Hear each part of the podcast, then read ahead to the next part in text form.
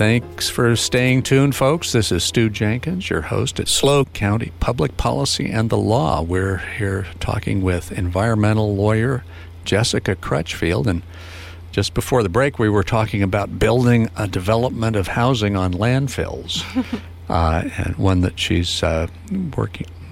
Well, she's not working on th- doing this, but there there was an Arizona development and uh, you're uh, are you representing the developer or the lender in that one? That one we're representing the lender, but I've been involved where we're representing the developer too. Sure. Mm-hmm. And, and so on the landfill, when they're trying to make sure that uh, methane or other toxins don't come up through the soil into people's houses or where their kids are playing, what, what do they do? So, to deal with the methane, um, they would put a methane mitigation system in the new building, which basically is a barrier and um, piping, like like PVC piping and gravel, that makes the gas not want to come up into your building. It the preferential pathway would be for it to vent into like out from under your building, okay. essentially. Um, and then, is there anything else that's done uh, at on the development to make sure other toxins don't come up to where people are? Um, I mean, the methane mitigation system would also deal with any other vapors. Mm-hmm. So um, there could be like TCE or those other contaminants that are volatile. You know, metals aren't going to be a problem. They don't. They're not a volatile organic compound. They're not going to go. They don't. They don't uh, turn into a gas. Exactly. Um, but if they had other kinds of um, vapors that were a problem, do they put some kind of a barrier over the entire development? The, yes. So the um, the whole landfill will need to have a final cover, which is this caps it. It keeps water out.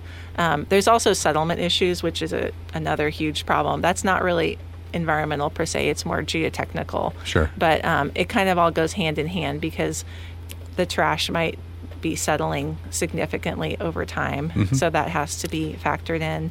Um, there might be leachate, which is like liquid from the landfill um, that they might need to collect. Um, they'll, they'll, certainly need to monitor it. Okay. Um, what kind of a bar- how thick of a barrier do they put down? Well, some landfills are lined. So okay. there might be a there might be a liner in the bottom, but older landfills weren't necessarily lined. Mm-hmm. Um, and then over the top they have a cover that would be several feet thick and it would be a like an impermeable clay with another kind of cover that's just like topsoil topsoil so mm-hmm. so you can grow a lawn mm-hmm. or whatever plants you want mm-hmm. uh, eh, but but this would be a housing tract uh, with people living on it yep i mean I have not seen a lot of residential developments on a landfill, but I saw one recently, so I was kind of surprised. But Goodness. yeah, people are building on landfills now. Wow.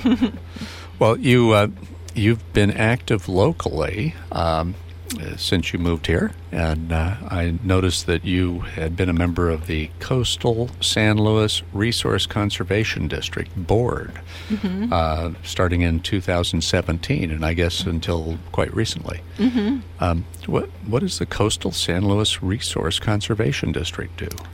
Um, it is a special district that is available to do conservation projects and provide technical assistance to stakeholders, and it's primarily focused on the ag industry. Um, so they seek grant funding and do all kinds of stuff with um, irrigation, carbon capture, different like restoration. They own some land which is um, being restored um, within the Morro Bay estuary, uh-huh. which helps, you know, with like all kinds of things, flooding, habitats um, for animals. So, and and uh, what what kinds of carbon capture projects have has this uh, district uh, set up? Um, they they try to partnership with farmers. So, uh-huh. um, and I think that they can get you know funding for it too. So, um, I'm I'm a board member. I'm not a staff member that go- goes out to the the project, so they could probably explain it better. But um,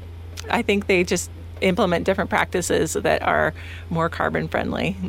Oh, okay. they're, they're, they're, they don't have some mechanism that's uh, capturing the carbon out of uh, burning something or other. No, I don't Okay. know. Okay. Well, that's wonderful. Now, how how many members are on the board of the uh, Coastal San Luis Resources Conservation District? You know, I think there are eight, but we have one or two openings right now. So, stakeholders interested in conservation and ag would be um, welcome to apply. Um, Huh? Where would they apply? um, I, you just go to their website, which I, I don't have memorized, but if you just Google Coastal San Luis Resource Conservation District, then it would come up. And um, yeah, I'm, I'm sure it's like on the homepage. And when was this formed, Jessica? I, I don't recall when this particular one was formed, but this program dates back to the Great Depression and was this whole sort of idea of these resource conservation districts was um, in reaction to the environmental devastation of the Dust Bowl. And So this Um, was to help farmers uh, have better practices, and, Right. and uh, preserve their land so that it could be useful. right, That's neat. That's neat. Well, I'm glad you served on that. Uh, folks, you're listening to SLO County Public Policy and the Law. We've been speaking with environmental lawyer Jessica Crutchfield, um, and she's been handling things all over the nation. um, uh, she's even been telling us about uh, a lawsuit in Maine with paper mill. Mm-hmm. And um, do you have anything, uh, any cases going on in California that I we don't do litigation. Okay. But um, we yes, I represent clients in California that are developers primarily. And uh, you were telling me during the break about something that was happening in San Francisco Um, with, with uh, landfills or uh, tox- uh, development of uh, areas right along the coast where the garbage had been dumped. Right. Back in the day, um, sometimes the this is a municipal landfill, so they would put trash in wires in the bay and cover it with mud. So that was their landfill, um, and um, that is a former landfill that we're helping with the redevelopment of. So Well, that's very interesting. Well, folks, I hope you'll tune in again uh, next Saturday. We're going to have uh, supervisorial candidate for the 5th District, Heather Moreno. We've already had uh, Mr. Gorham on, and we're hoping that Ms. Funk will uh, grace us with an interview as well. Stay tuned.